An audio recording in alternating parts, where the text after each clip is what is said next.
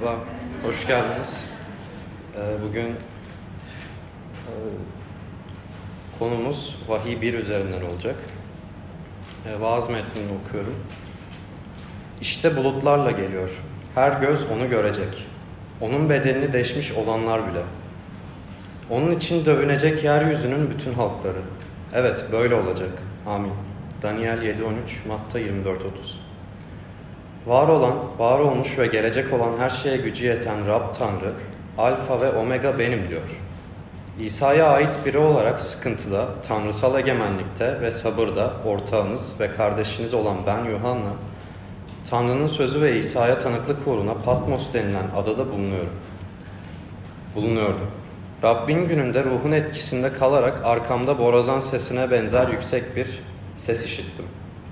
Ses, gördüklerini kitaba yaz ve yedi kiliseye yani Efes, İzmir, Bergama, Tiyatira, Sart, Philadelphia ve Laodike'ye gönder dedi. Bana sesleneni görmek için arkama döndüm. Döndüğümde yedi altın kandillik ve bunların ortasında giysileri ayağına kadar uzanan, göğsüne altın kuşak sarılmış, insanoğluna benzer birini gördüm. Başı, saçı ak yapacağı gibi beyaz, kar gibi bembeyazdı. Gözleri alev alev yanan ateşti sanki. Ayakları ocakta kor haline gelmiş parlak tunca benziyordu. Sesi gürül gürül akan suların sesi gibiydi. Sağ elinde yedi yıldız vardı. Ağzından iki ağızlı keskin bir kılıç uzanıyordu. Yüzü bütün gücüyle parlayan güneş gibiydi. Onu görünce ölü gibi ayaklarının dibine yığıldı. O ise sağ elini üzerime koyup şöyle dedi. Korkma. İlk ve son benim. Diri olan benim. Ölmüştüm ama işte sonsuzluklar boyunca diriyim. Ölümün ve ölüler diyarının anahtarı, anahtarları bendedir. Bunun için gördüklerini, şimdi olanları ve bundan sonra olacakları yaz. Sağ elimde gördüğün yedi yıldızla yedi altın kandilliğin sırrına gelince, yedi yıldız yedi kilisenin melekleri, yedi kandillik ise yedi kilisedir. Vahiy 1, 7, 20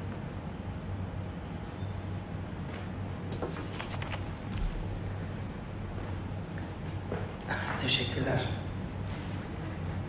Merhabalar ve Ulusal Arayışımıza hoş geldiniz. Yeni yılı bayağı ilginç bir seriyle başlamaya karar verdik. Biliyorsunuz Kutsal Kitabın 66 tane kitabı var ve Vahiy kitabı, Vahiy kitabı en son kitabı ve e, bazı e, yönlerden biraz başka bir kitap. E, ekrandan izlerseniz Um, hoş geldiniz size de. Um, yeni serimizin adı İsa'nın Mektupları ve um, dediğim gibi biraz özel, ayrı ve zor kitap. Çok zor çünkü bayağı simgesel, imgesel, anlamsal ve kavramsal bir kitap. Um, eski ayeti derinden uh, bilmeyi gerektiriyor. Özel kitap çünkü uh, 11. ayete bakarsanız um, Efes, İzmir, Bergama, Tiyatira, Sart, Philadelphia ve Laodikya yerleri hepsi Türk toprağında bulunur. Um, bülteninizin içinde hatta açarsanız uh, bir harita koyduk. Um, bugünkü isimleriyle. Ve um, bu bizim toprağımız. Uh, 2000 sene evvel bizim toprağımızda bulunan kiliseler ve bu bence çok özel bir şey, çok değişik bir hava yaratıyor. Um, Son olarak ayrı bir kitap çünkü bilmiyorum neye inanıyorsun. Um, belki uh, belki bir enerjiye veya bir varlığa veya bir güce uh, inanıyorsunuzdur. Ama um, hiç düşündün mü acaba bu inandığın varlık, bu güç, bu enerji veyahut Allah bir gün kapının zilini çalıp merhaba dese acaba nasıl bir durum oluşur? Hiç düşündünüz mü? Veyahut biliyorum mektuplar biraz... E, ee, geçmişten yani öyle postacı mektup attığı zamanlar geçti ama um, size bir mektup yazsa Tanrı, Allah sizin adınızla merhaba Ayşe diye veya merhaba Ali diye size bir mektup yazsa nasıl bir uh, hissiyat yaratır sizde bilmiyorum. Um, veya biz kilise olarak düşünsek İsa bugün bize bir mektup yazsa acaba ne yazar? Um, ve Yeni ayda bakarsak, İncil'e bakarsak orada bol bol mektup var zaten. Biliyoruz Petrus'un yazdığı mektup var, Yohanna'nın yazdığı mektup var, Paulus'un yazdığı birçok mektuplar var. Ama bu mektup gerçekten biraz ayrı, biraz değişik. Çünkü bu mektubu İsa'nın ta kendisi yazıyor. Yuhanna aracılığıyla ta kendisi yazıyor. Normalde Petrus diyor, Petrus'un bir yazarı vardı bunu biliyordu. Petrus böyle dikte ediyordu. İşte tamam bunu yaz, bunu yaz. En sonunda da diyordu ki bak kendi imzamla imzalıyorum. Burada durum tam biraz ters. Sanki e, burada İsa dikte ediyor ve Yohana yazıyor. Ve bu bu kitabı biraz e, özel bir yere koyuyor, biraz ayrı bir yere koyuyor. İsa'nın ta kendisinin yazmış olduğu bir mektup ve e, bu mektubu anlamak için mektubun konusu elbette birçok boyuttan bakılabilir. E, ama tabii ki kıyamet gününden de bahsediyor. Bilmiyorum bu pandemi başladığında birçok insan aha dünyanın sonu geldi mi diye e, düşünmeye başladı ve birçok insan korkmaya başladı. Bu kitap onunla ilgileniyor ve uh, üç şeye bakmak istiyorum sizinden. Kitabın temeline yaklaşmak için. Bu arada kitap o kadar uh, değişik ve bu, o kadar çok boyutu var ki um, bu kitapla ilgili muhtemelen ayrı bir seminer yapacağız. Um, sadece kitabın yapısıyla ilgili. Bugün sizinden üç şey paylaşmak istiyorum. Bülteninizde de buluyorsunuz. İsa Mesih yargılayan, bağışlayan ve arındıran Tanrı. Yargılayan, bağışlayan ve arındıran Tanrı. Yargılayan Tanrı. Bakın 7. ayete bakarsanız İsa'nın gelişinden bahsediyor. Gelişinden bahsediyor ve ilk gelmesi aslında 2020 sene evvel Noel Noel'i daha yeni kutladık, Aralık ayında kutladık. Bir ahırda doğduğunu okuduk, büyüdüğünü okuduk, gördük, çarmıha gerilip yaşamın sonuna erdiğini gördük. Ve sonra üç gün sonra dirildiğini de gördük. Paskalya'da bunu kutluyoruz. Ama burada bütün bunlardan sonra yeniden gelmesinden bahsediyor. Um, ve bu simgesel değil yani bir nasıl diyeyim hayal gibi değil veyahut sadece uh, nasıl diyeyim sadece bir fikir değil. Gerçekten geri gelmesinden bahsediyor ve Um, ne diyor orada 7. ayda bakarsanız her göz önü, onu görecek diyor. Her göz onu görecek diyor. Ve bu 7. ayetteki uh, ayet um, güzel bir örnek. Çünkü eski ayetteki imgeleri yeniden kullanıp yeniden ifade ediyor. Daniel kitabından, Yeşaya kitabının, Ezekiel kitabının gibi eski ayetteki kitapların imgelerini yeniden kullanıyor. Ve bizden bekliyor ki o imgeleri biliyoruz, tanıyoruz ve nasıl kullanıldığını anlıyoruz. Ve onun için bizim için biraz zor. Um, 7. ayete bakarsak iki tane kehanet var.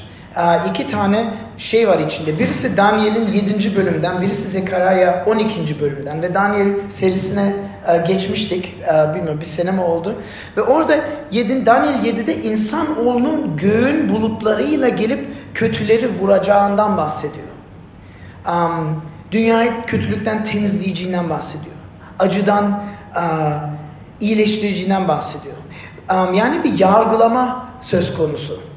Uh, Zekaraya 12'ye baktığımızda uh, Mesih gelince onu öldürenler dövünecek olmasından bahsediyor. Yani yas tutacağından bahsediyor. Aslında İsa'ya o ızdırabı çektirten insanlar tövbe edeceğinden bahsediyor. Bu, bu biraz kafamızı karıştırabilir. Çünkü deriz ki şimdi hangisi? Yani yargı mı yoksa tövbe mi? Ceza mı yoksa kendine çekmek mi? Bu bir çelişki değil mi? Um, ve vahiyinin e, bu ayetinde e, ikisini de birden kullanmakta ve cevabını vermek istersek ikisi de. İkisi de bakın İsa'nın e, müjdesinde her insana bağışlama teklifi veriyor. Bağışlanma teklifi veriyor. Ama aynı zamanda her kötülük ve adaletsizlik için e, insanların yargılanacağını hatırlatıyor ve uyarıyor bizleri. Yani ikisi aynı zamanda ve um, aslında biraz böyle diyebiliriz. İlki uh, bize yani um, İsa Mesih'in yolunda olanları düşer. Uh, herkese o bağışlama davetini sunmak. Um, bunu duymadığı olan insanlara bunu anlatmak. Çünkü um, bu güzel bir haber. Um, neşeli bir haber, güzel bir teklif. Um, Tanrı tarafından bağışlanma teklifi. İkincisi yani yargılanma bizim haddimize düşmez. Bu Allah'ın kendi işi. Peki şimdi um, yargılama dediğimde um, benim birçok arkadaşımı çok iyi tanıyorum ve diyor ki ya ne kadar saçma bir şey. Hala ya bu eski kafalıktan kurtulamadınız mı? İşte illa illaki bir tanrı olacak, bir varlık olacak, bizi yargılayacak. Geç artık ya, geç. Ya 21. yüzyıldayız. E sen buna nasıl inanabilirsin? Belki muhafazakar der, belki dinci der, belki bilmiyorum ne der. Çünkü 21. yüzyıldaki insan aslında özgür yaşamak istiyor. Kendini Allah ilan etmiş gibi bir durumumuz var. Her şeyi çözmüş gibi davranıyoruz gibi bir durumumuz var. Sonra küçük bir virüs geliyor, bütün hayatımızı durduruyor ama o başka hikaye. Um, üzerimizde hiçbir otorite kabul etmek istemiyoruz. Öyle bir durumumuz var. Um, ve bakın benim en çok sevdiğim yazarları artık ezberlemişsinizdir. Thomas Nagel, e, Alman ateisti 1951'de Pulitzer ödülünü kazandı Son Söz kitabından ve o kitapta çok dürüst ateist olarak dedi ki ben sadece Tanrı'ya inanmıyorum değil, Allah'a inanmıyorum değil, yargıç gününe kıyamete inanmıyorum değil, ben inanmak istemiyorum dedi. Ben dünyanın, evrenin böyle bir yer olduğunu istemiyorum dedi, kabul etmek istemiyorum dedi. Ve benim en çok sevdiğim ve en çok saydığım bilim adamların buna inandıkları beni çok huzursuz yapıyor dedi. Ve o alıntıda diyor ki bütün insanlarda bir kozmik otorite, evrensel otorite sorunu görüyorum diyor. Yani kendi üzerinde hiçbir otorite kabul etmek istemiyoruz. Ve onun için birçok insan, birçok arkadaşımız ateist olsun, deist olsun, ne olursa olsun bununla bayağı sorun yaşıyor. Ve bakın izin verin size göstermek istediğim şey şu. Bu yargılayan Tanrı çok mantıklı ve önemli bir parça. Ve aslında yargılayan Tanrı'ya ihtiyacımız var. Yani belki biraz acayip duyabilir ama bakın birkaç tane yönden bakmak istiyorum. İlk olarak bilimsel yönden bakmak istiyorum. Bakın fizikte bir nedensellik var. Fiziği biraz bilirim. Nedensellik var. Yani her şeyin bir nedeni vardır. Hatta bir uh, sebep-sonuç ilişkisinden bahsediyoruz. Şimdi uh, bu mikrofona ben dokunmazsam düşmez. Ama dokunursam harekete geçer. Veyahut um, gezegenler uh, belirli kuvvetler yüzünden belirli yerlerden dönüp geçiyor. Veyahut bir araba uh, belirli bir hızla gittiğinde duvara çarpmadığı takdirde bu araba böyle devam ediyor. Yani bir sebep sonuç ilişkisi var ve fizikte bu en kabul en fazla kabul gören ilişkilerden birisi. İkinci bir fizik kaidesi var ve Einstein bu kaidesi dedi ki benim her bulduğum şeyi belki bir gün insanlar alt üst edebilirler. Belki ben yanlış çıkmış olabilirim dedi ama termodinamiğin entropi kurallarını kesin hiçbir zaman hiç kimse alt üst edemeyecek dedi. Ve entropi kuralları nedir? Basit. Odanızı, evinizi toplamazsanız 2, 3, 4 ay sonra kaosa düşer. yani her şey, var olan her şey düzenden düzensizliğe gidiyor. Hiçbir zaman öteki tarafa gitmiyor. Her zaman düzenden düzensizliğe doğru gidiyor diyor. Entropi bu. Ve kabul edilen bir kural. Ama bakın ilginç olan şey şu. Birdenbire diyoruz ki dünya, evren hiçlikten dolayı yani hiçlik Big Bang'den her şeyi yarattı diyoruz. Yani bir hiçlikten bahsediyor. Hiçlik neyse onu da bilmiyoruz ama hiçlik birdenbire her şeyi yarattı. Yani Big Bang'in sebebi yok. Veya sebebini sorarsan hiçlik. Allah Allah çok ilginç vay. Ee, yani bütün fizik kurallarını pencereden atıyoruz gibi bir durum var. Tamam ee, ve birdenbire kaostan, aşırı kaostan aşırı bir mükemmel düzen oluşturuyor. Tesadüfen tabii ki sanki doğanın bir fıkrasıymış gibi. Ve biz bu düzende yaşıyoruz. Ve izin verin bunu itiraf etmem lazım. Buna inanmak için benim imanım yetmiyor. Buna inanmak için imanım yetmiyor. Bakın bunun olasılığını hesap eden bazı matematisyenler, matematikçi var. Diyor ki bunun olasılığını sanki her sene hayat boyunca diyelim ki 70-80 yaşına geliyorsunuz. Hayat boyunca milli piyangoda en yüksek kazancı kazanmak gibi ve bundan milyarlarca daha az olasılığı. Ya bunun var olabilmesi için. Ya o kadar acayip bir fikir ki. Ve onun için benim imanım buna yetmiyor. Bilimsel, felsefi. Bakın insan e, son otoriteyse ve Allah yoksa veya hiçbir varlık yoksa o zaman sonucu doğru ve yanlış diye kavramlar da ortadan kalkar. Ve bunu en şiddetli şekilde Friedrich Nietzsche yazdı kendi kitaplarında. Friedrich Nietzsche biliyorsunuz hem ateist, nihilist Ee, çok meşhur bir felsefeci, çok seviyorum kitaplarını.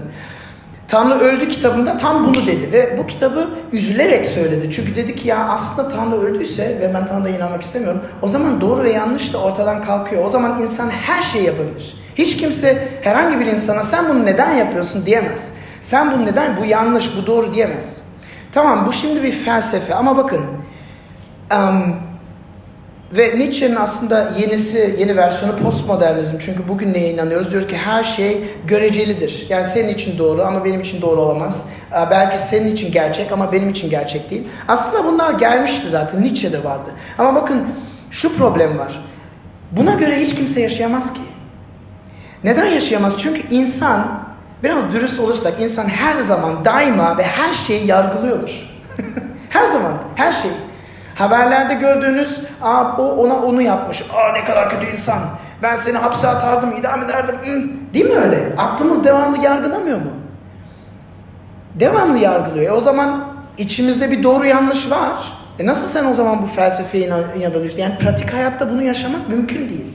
Hiçbir insanla ben karşılaşmadım. Bunu gerçekten yaşayabilen bir insan. Um, gelelim anlamsal uh, boyuta. Diyelim bunları kabul ediyoruz. Ya diyelim tamam hepsini kabul ettik. Ateizmi kabul ettik. Um, bizi nereye getirir? Nerede bırakır? Şurada bırakır ve bunu herkes itiraf ediyor zaten. Diyor ki o zaman yaşamımız bir fıkra gibi. Hiçbir anlamı yok. Ha yaşamışsın ha yaşamamışsın. Ee, hissettiğin duygular, çektiğin acıların hiçbir anlamı yok. Ee, mutluluklar, sanat, müzik, e, güzellik hepsi sadece biyokimyevi e, illüzyonlar. yani hiçbir şeyin anlamı yok.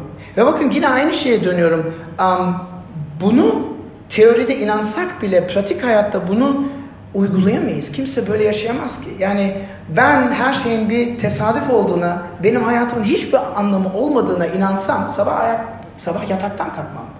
Ya kendimi öldürürüm herhalde. Bilmiyorum. Çünkü hiçbir şeyin anlamı yok. hiçbir şeyin anlamı yok. Ailenin anlamı yok, çocukların anlamı yok, işin anlamı yok, başka insanları mutlu etmekin anlamı yok. Hiçbir şeyin anlamı yok. Böyle yaşamak imkansız. Ve bakın son olarak toplumsal. Um, toplumsal.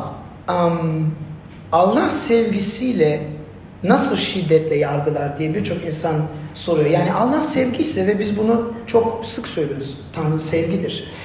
Tanrı sevgisi nasıl şiddetle yargılayabilir? Bu bir çelişki. Tanrı hiç kimseyi yargılamaması lazım sevgiyse. Doğru değil mi? Bakın Yugoslavya'daki savaşı, 90'lardaki savaşı yaşamış olan Miroslav Wolf diye bir e, adam var. Kendi köyünde küçük çocukların annesinin çok feci şekilde öldürülmüş, kendi gözlerinden görmüş bir adam. Ve bir kitap yazdı. Um, size bir alıntı getirdim. Um, bültenin arkasında da yazıyor. Diyor ki, inciten insanlar başka insanlara zarar veriyor. Bu bizim kişisel ve küresel sorunumuz. Başkalarından çektiğimiz ve başkalarına çektirdiğimiz haksızlığın döngüsünü durduramıyoruz. Şiddet intikama yol açar. Nefret de karşılık vermeye, zarar vermek ilgisizliğe. Bunlar insanlar insan bunları insanlar insanlara ve halklar halklara yapar. İyi bir adalet güdüsünden böyle böylece sonsuz bir intikam zinciri oluşur. Ve bu intikam zincirini, haksızlık döngüsünü bozmanın, haksızlık çektiğimize rağmen şiddetsizliği seçmemizin tek mantıklı yolu, yargılayan ve intikam alan ve yüzde yüz adil olan bir Tanrı'ya, bir Allah'a inanmak. Mantığı anlıyor musunuz? Bakın, haksızlığa uğradığınız zaman iki tane seçeneğiniz var. Ya adaleti kendi elinize alacaksınız ve diyeceksiniz ben bu aşırı haksızlığa uğradım, adaleti kendi elime alıyorum. Benim ailemi sen öldürdünse ben de senin aileni öldürüyorum. Ve böyle devam ediyor ve dünya zaten bu prensiplere göre gidiyor. Veyahut, veyahut ve bu tek yol, tek çıkış yolu Tanrı yargılayan bir Tanrıysa ve ben ona inanıyorsam o zaman diyebilirim ki sen bunları yargılayacağına ben inandığım için ben şiddetsizliği seçebiliyorum. Ben intikamdan vazgeçebiliyorum. Bakın yargılayan, denge ve adalet getiren Allah'a ihtiyacımız var. Um, çok önemli um, bir şey aslında. devam edeyim. Diyelim yargılayan Allah'a kabul ettik. Peki ilk sorumuz bu ayetleri okuduğumuzda o zaman ne zaman gelecek? ne zaman olacak peki bu iş? Hazırlanayım biraz, izin ver. Yarın mı, öbür gün mü? Ee, ona göre hayatımı biraz temizleyeyim, toplayayım. Bakın bu çok çok önemli bir doktrin. Neden? İsa ne diyor? Diyor ki kimse saatini bilmez diyor. Hiç kimse ne zaman olacağını bilmez diyor. Sadece Tanrı bilir diyor.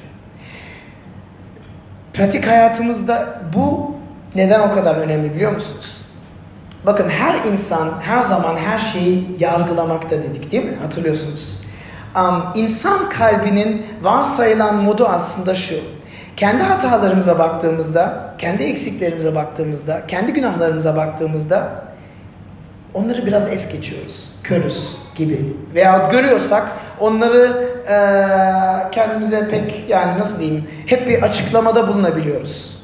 Ama başkalarının hatalarını, eksiklerini, günahlarını çok net görüyoruz ve eleştiriyoruz ve etrafımızdaki insanları e, küsüyoruz, eziyoruz, konuşmuyoruz. E, çok ciddi bir duruş alıyoruz. Bakın şu mantık. Um, başkası yalan söylerse ona yalancı deriz değil mi? Ama biz yalan söylersek o biraz değişik. O biraz karışık. Çünkü aa, ben bunlardan dolayı bunu aslında ona iyilik yapmak için bir şeyler uyduruyoruz. Um, araba sürerken beni bir, beni birisi sağdan gelip yolumu keserse çok kötü bir önüne küfürleri temal etmiyor. Ama ben aynı şeyi yaparsam ya ama benim acelem var ben işe gitmem lazım. Kendi hayatınızdan biliyor musunuz bunu? İnsan kalbinin varsayılan modu budur. Kendimizi hep affederiz, kendimizi es geçeriz, kendi eksikliklerimizi görmez, görmez geçeriz. Ama başkalarının eksikliklerini çok ciddiye alırız. Ve bakın bu kıyamet doktrini neden bu kadar bunu alt üst eder? Çünkü İsa gelip tüm dünyayı, herkesi yargılayacaksa ve bunun ne zaman olacağını hiç kimse bilemezse o zaman her an bu gerçeğe hazır olmamız lazım. Şu an hazır olmamız lazım. Belki şimdi geri gelecek. Hiç kimse bilmiyor ki. Peki bu beni nerede bırakır? O zaman başkalarını eleştirmemi azaltır ve hatta belki sona erer. Çünkü kendi hatalarımı ön programa alırım. Kendi eksikliklerime daha fazla dikkat etmeye mecbur kalırım. Ve karakterime bir denge yaratır.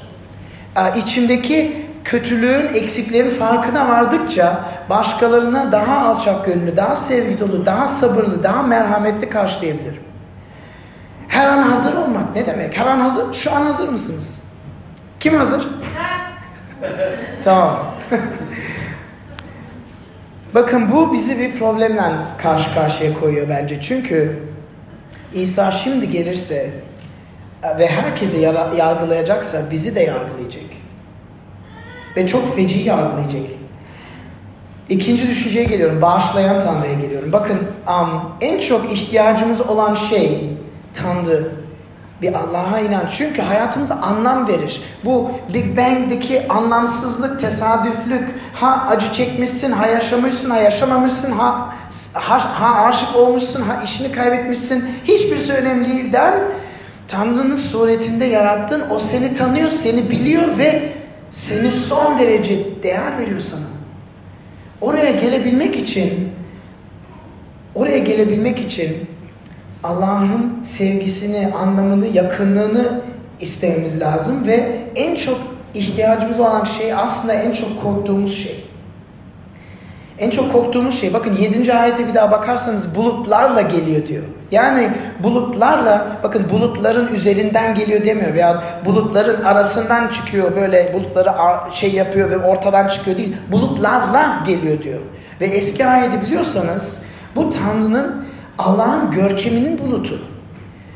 İsrail halkını Mısır'dan çıkarttığında bir bulut vardı ve bu bulutun içinde Tanrı'nın görkemi vardı. Süleyman tapınağı açtığında Tanrı'nın bulutu girdi tapınağın içine ve hiç kimse içeri giremedi. Bu Tanrı'nın görkeminin ta kendisi. Kıyamet gününde tüm evreni yanlış ve kötü olan her şeyi iyileştirmek için kendi varlığını geri getiriyor Tanrı. Ve tüm acıların, tüm kötülüklerin ve ölümün sonunu ediyor. Buna hazır mıyız? Bakın 14. ve 16. ayetlere bakarsanız devam ediyor. Gözleri alev alev yanan ateşti. Ağzından iki ağızlı keskin bir kılıç uzanıyordu. Yüzü bütün gücüyle parlayan güneş gibiydi. Siz hiç güneşin, diyelim ki tam öğlen vakti güneşin gözüne bir baktınız mı? Gözlerimiz görmez oluyor. Kör oluyoruz ya. Böyle hiçbir şey görmüyorum. Bir 13. güneş gözlüğü takıyoruz değil mi? Dayanamıyoruz. Buna hazır mıyız? Bakın bu İsa ile karşılaşmaya hazır mıyız? Ve bakın Yohana bile dayanamıyor. Yohana kimdi? İsa'nın 12 talebesi vardı. Sonra elçiler oldu. Havariler oldu. 12 talebenin dördü daha yakındı İsa'ya ve bu dört havarinin birisi İsa'nın en çok sevdiği talebeydi. Ve bu Yohana'ydı. İsa'yı her yere alan Yohana. İsa İsa'nın her zaman yanından giden Yohana. Başkalarının öteki e, öteki talebelerin görmediği şeyleri gören Yohana. İsa'nın en çok sevdiği, en yakın olan insan ve İsa geldiğinde ölü gibi yere saplanıyor. Ölü gibi yere saplanıyor. Ölü gibi yığıldım ayaklarında diyor. Neden? Bakın. Kendimizi kaydırmaktan bahsettik. Başkalarını e, yargılamaktan bahsettik. Biz ne kendi günahımızın ciddiyetini ve ne Allah'ın kutsallığını tam olarak kavrayabiliyoruz. Kendi günahımızı küçük görüyoruz. Allah'ın kutsallığını da küçük görüyoruz. Onun için ne olduğunu, nasıl bir şeye kendimizi attığımızı anlayamıyoruz. Um, ve bakın ben bazen huzursuzlaşıyorum böyle. Bazen birilerinden konuşuyorum. Ben o günahı bıraktım. Ben değiştim veyahut ya onlar ufak tefek yanlışlar. Um, veyahut o iyi insandır. Bizim bizim topraklarımızda bu çok geçer. Ya iyi bir insan. Çok iyi bir insansın. Ya ne iyi bir insan ya?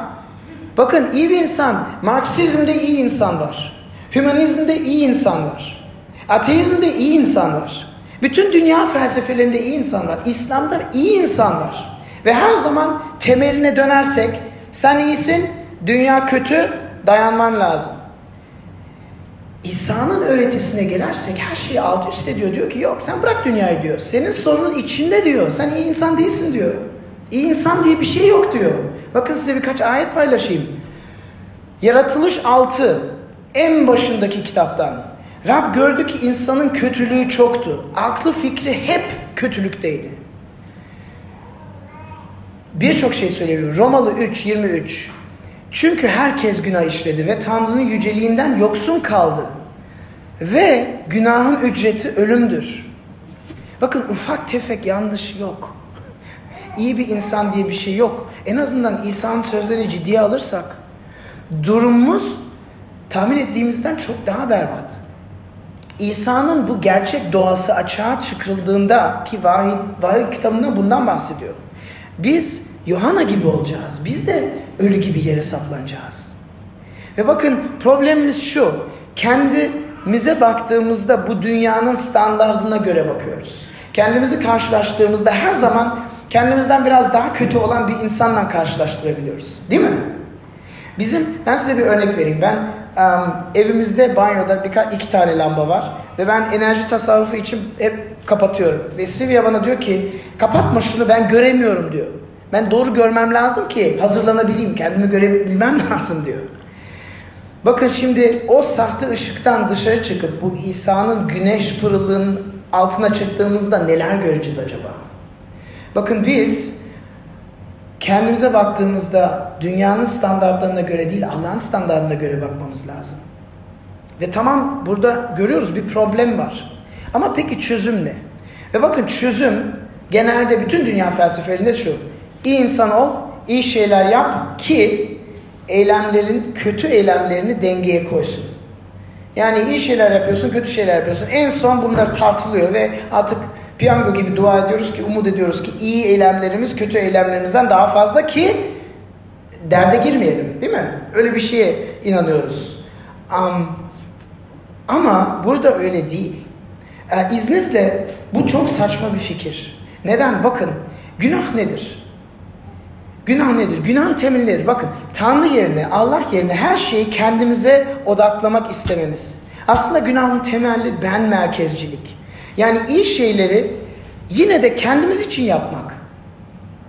Ve cennete gitmek için veyahut İsa'nın gelişi hazır, hazır olmak için iyi şeyler yaparsak veya o kötü şeyleri dengeye koymak için iyi şeyler yaparsak bunları yine kendimiz için yapıyoruz. E, ama bu günahın temeli. O zaman bırak iyi şeyleri. Hiç mümkün değil ki. İncil ne söylüyor? Bakın Yuhanna'ya ne oluyor 17. ayette? Diyor ki o ise sağ elinden bana dokundu diyor. Yuhanna yere dökülüyor ve diyor ki o ise İsa ise sağ elinden bana dokundu korkma dedi diyor. Bakın bu çok şok edici bir şey. Çünkü Yuhanna'nın aslında orada ölmesi lazımdı. Çünkü Rab Musa'ya şunu dedi. Yüzümü gören yaşayamaz dedi. Ama Yuhanna Tanrı'nın yüzünü gördü. Hatta Tanrı ona dokundu bile. Yuhanna yüzünü görüp nasıl yaşayabilir? İsa ona nasıl korkma diyebilir? Bakın 18. ayette diyor ki ben senin için öldüm diyor. Bakarsanız. Senin için cehenneme gittim diyor. Ve bu müjdenin temeli. Müjdenin temeli diyor ki zamanın sonunda gelecek olan ben, Tanrı, yargıç, zamanın ortasında insan tarihine girip bizim yargı, siz bizim yargımızı, insanın yargısını kendi üstüme aldım diyor. Yargılayan Allah'a ihtiyacımız var ama ona dayanamamanın, dayanmanın tek yolu onun bizi bağışlaması. O halde bizim adaletsizliğimizin pahası Rabbin ta kendisini karşılaması gerek. Peki bağışlamanın amacı nedir? Tamam buraya kadar geldik. Son noktaya geliyorum. Arındıran. Bakın 12. ayette 7 altın kandillikten, kandillikten bahsediyor. 20. ayette bu kandillerin kilise olduğundan bahsediyor. Ve 11. ayette sayıyor. Efes, İzmir, Bergama, Tiyatüra, Sart, Philadelphia, Laodikya kiliselerini sayıyor. Bu arada bizi de oraya sıralayabilirsiniz. Biz de bir kandillikiz. Bir kandilliyiz orada.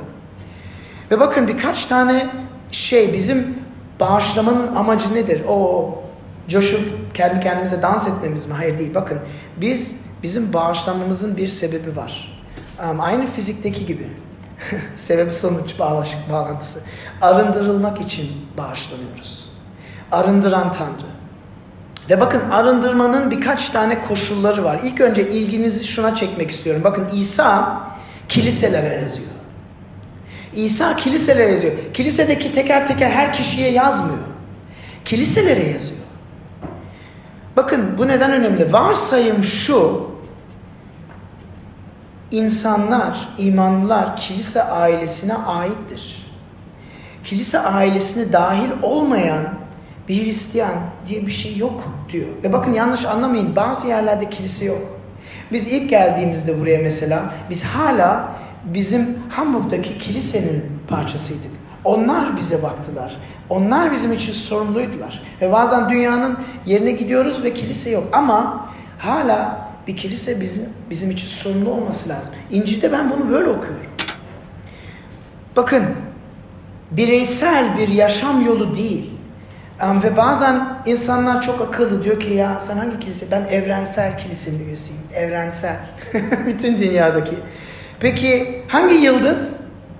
İnsanın elinde sahilde yedi tane yıldız var. Hangi yıldız? Sana dikkat ediyor. Hangi melek sana dikkat ediyor? Evrensel kilise ise. Öyle bir şey yok. Okumuyorum. Belki ve ilk önce kiliseye geldiğimizde hoşlanıyoruz, seviniyoruz. Birçok güzel şeyler oluyor. Şarkı söylüyoruz. Zaman zaman ve yine o dengesizliğimize geliyoruz. Etrafımızdaki insanların aksanlıkları farkına varıyoruz. Tiklerine farkına varıyoruz. Eksikliklerine, günahlarına farkına varıyoruz. Belki diyoruz ya bu böyle, bu, bu kadar acayip, ya bu böyle. Ben gelmek istemiyorum, buraya giremem ki. Bakın Aziz Augustin 4. yüzyılda şunu dedi. Kilise azizlerin müzesi değil, günahkarların hastanesidir dedi. Kilise azizlerin müzesi değil, günahkarların hastanesidir. Kilise ve bakın bu çok ciddi bir konu. Kilise İsa Mesih'in bedeni. En başında Selam Namada Batı bunu bizim gözümüz önüne getirdi. Efesli mektubundan. Ge bedeni hatta gelini olarak gösteriliyor. Peki gelini ise aşırı bir öncelik alıyor. Şimdi bir düşün. Sen benim dostumsun. Ama benim gelinimi reddediyorsun. Benim gelinimi sevmiyorsun. Ben seni düğünüme davet eder miyim? Ya bir düşün. Bir düşünelim. Davet eder miyim? Yanımda ister miyim? Sen benim gelinimi reddediyorsun. Peki o zaman İsa'ya gelirsek, İsa'nın gelinini reddeden, sevmeyen, uzak duran birisini İsa kendi düğününe davet edecek mi sizce? Bakın ciddi bir konu. Ciddi bir konu. Allah bizi evlat etti, bizi kurtardı, bizi bağışladı, kendi ailesine dahil etti. Ve dünyada bu aile İsa'nın bedeni kilisedir. Kilisedir. Başka bir şey okumuyorum burada. Bu bir. İki. Romalı mektubun 8-29. ayette şunu görüyoruz. Biz İsa'nın benzerine dönüştürülmek için bağışlandık. Sadece mutlu olmak için değil. Mutlu olacağız tabii ki hiç merak etmeyin. Coşacağız hiç merak etmeyin. Dans edip şarkılar söyleyeceğiz. Partiler kutlayacağız ama onun benzerini dönüştürülmek üzere kurtarıldık diye yazıyor. Peki bu nasıl oluyor? Bakın altın gibi arınarak oluyor, yetkinleşerek oluyor. Bu senenin ayetleri İbraniler mektubunun 5. bölümünden biz yetkinleşmek istiyoruz. Biz İsa'nın benzerine dönüştürülmek istiyoruz. Peki bu nasıl oluyor? Değişmek için kilise ailesi vazgeçilmez bir çevre. Çünkü ne dedik? Her insan kendi günahlarına kör dedik. Peki her insan kendi günahlarına körse sen kendi günahlarını nasıl halledeceksin? Nasıl el, nasıl el altına getireceksin? Ama seni seven, yardım etmek isteyen kardeşin senin eksikliklerini görür ve belki yanına gelir yardım eder. Bakın birbirimizi ifadesi, birbirimizi kelimesi Grekçe İncil'de yüz defa geçiyor. Yüz defa. Ve 59 tanesi buyruk. Size bir örnek okumak istiyorum Kolosiler mektubun 3. bölümünden. 12. ayette diyor ki öyleyse Tanrı'nın kutsal ve sevgili seçilmişleri olarak yürekten seveceğinli, iyiliği, alçak gönüllülüğü, sabrı, yumuşaklığı giyinin. Birbirinize katlanın, birbirinizi çekin. Birbirinize katlanın, birbirinizi ötekinden bir şikayeti varsa Rabbin sizi bağışladığı gibi siz de birbirinizi bağışlayın. Bunların hepsinin üzerine yetkin birliğin bağı olan sevgiyi giyinin. Mesih'in esenliği yüreklerinizde hakim olsun. Tek bir bedenin üyeleri olarak bu esenliğe çağrıldınız. Şükredici olun. Bu iki. Kilise önemli. Arındırılmak için bu aileye ihtiyacımız var. Üçüncüsü olarak 12. ayete bakarsak kandillikten bahsediyor. Bakın bunu hiç düşündünüz mü? Kandillik çok güçlü bir imaj. Kilise olarak bir kandilliyiz. Kandillik ne yapar? Karanlıkta ışık verir değil mi? Karanlık bir dünyada Allah'ın ışığı olmak. İsa zaten diyor siz ışık ve tuzsunuz. Kandillik nasıl ışık verir? Kandilin içinde sıvı bir yağ vardı birinci yüzyılda o zamanki ve onu kullanarak, onu harcayarak ışık verirdi. Bakın ışık vermek fedakarlık demektir. Karşındakini kendinden daha fazla sevmek demektir. Kendine bakmamak, başkasına bakmak demektir. Ben merkezcilikten dışarı çıkmak demektir. Bakın kandillik bir mum gibi. Mumlar eriyor değil mi? Işık vere vere eriyor. Ve kendisine harcıyor, kendisini feda ediyor. Bakın bu neden önemli? Yedi kiliseye bakacağız önümüzdeki haftalarda. Yedi kiliseler birçok zulüm çekiyorlar. Ve bu 65, 85 yıllarında yazıldığını biliyoruz. İlk imparator Nero'ydu. Nero altında ne zulüm gördü Hristiyanlar ne zulüm gördüler. Bakın birkaç örnek vereyim. Diriye saplanmış, ziftle kaplı yakılmışlar. Yaşarken. Yani yaşayan e, canlı bir meşale gibi.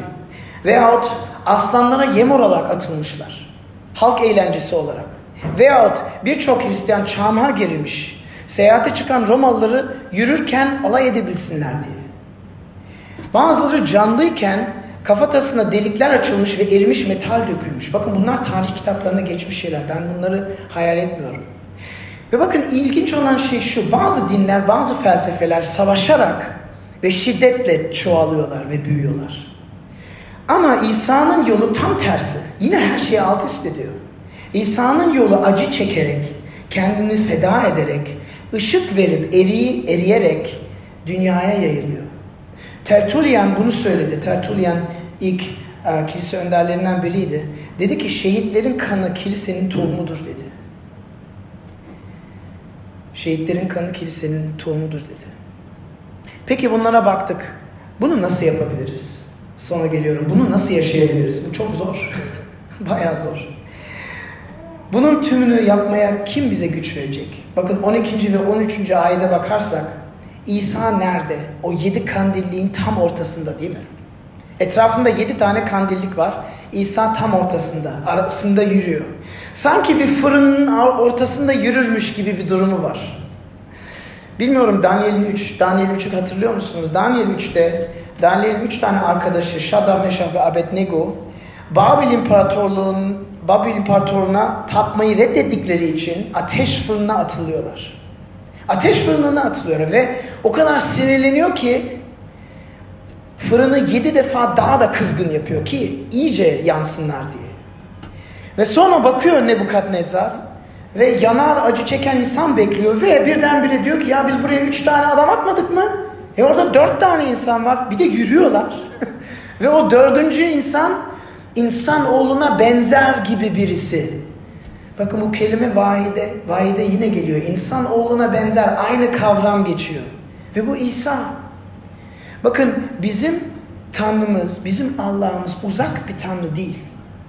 Bizim Tanrımız biz acı çekerken o minnoş diyen bir Tanrı değil. Bizim Tanrımız yakın bir Tanrı. Uzak değil, yakın bir Tanrı. Yanımızda yürüyen bir Tanrı. Biz ateşlerden, alevlerden geçerken bizimle geçen bir Tanrı. Ve bize bundan dolayı güç veren bir Tanrı. Ve Vahiy kitabında bunu hatırlatmak istiyor.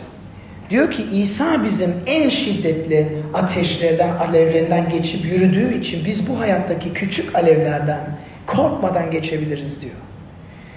Ve son olarak ayetleri bir daha okumak istiyorum. Yohana'ya söylüyor İsa korkma diyor. İlk ve son benim. Diri olan benim. Ölmüştüm ama işte sonsuzluklar boyunca diriyim. Ölümün ve ölüler diyarının anahtarları bendedir. Dua edelim. Rabbimiz sana şükrediyoruz. Gerçekten ne kadar derin bir kitap. Daha saatlerce bunun üzerine konuşulabilir.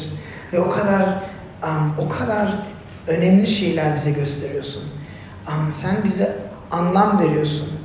Bize hayatın güzelliğini gösteriyorsun. Her şeyin bir tesadüf olmadığını hatırlatıyorsun. Ve bizi bağışlamaya, arındırmaya geliyorsun Rabbi. Sadece bizi yargılamaya değil. Sana şükrediyoruz Rabbi İsa. Senin adında dua ediyoruz. Amin.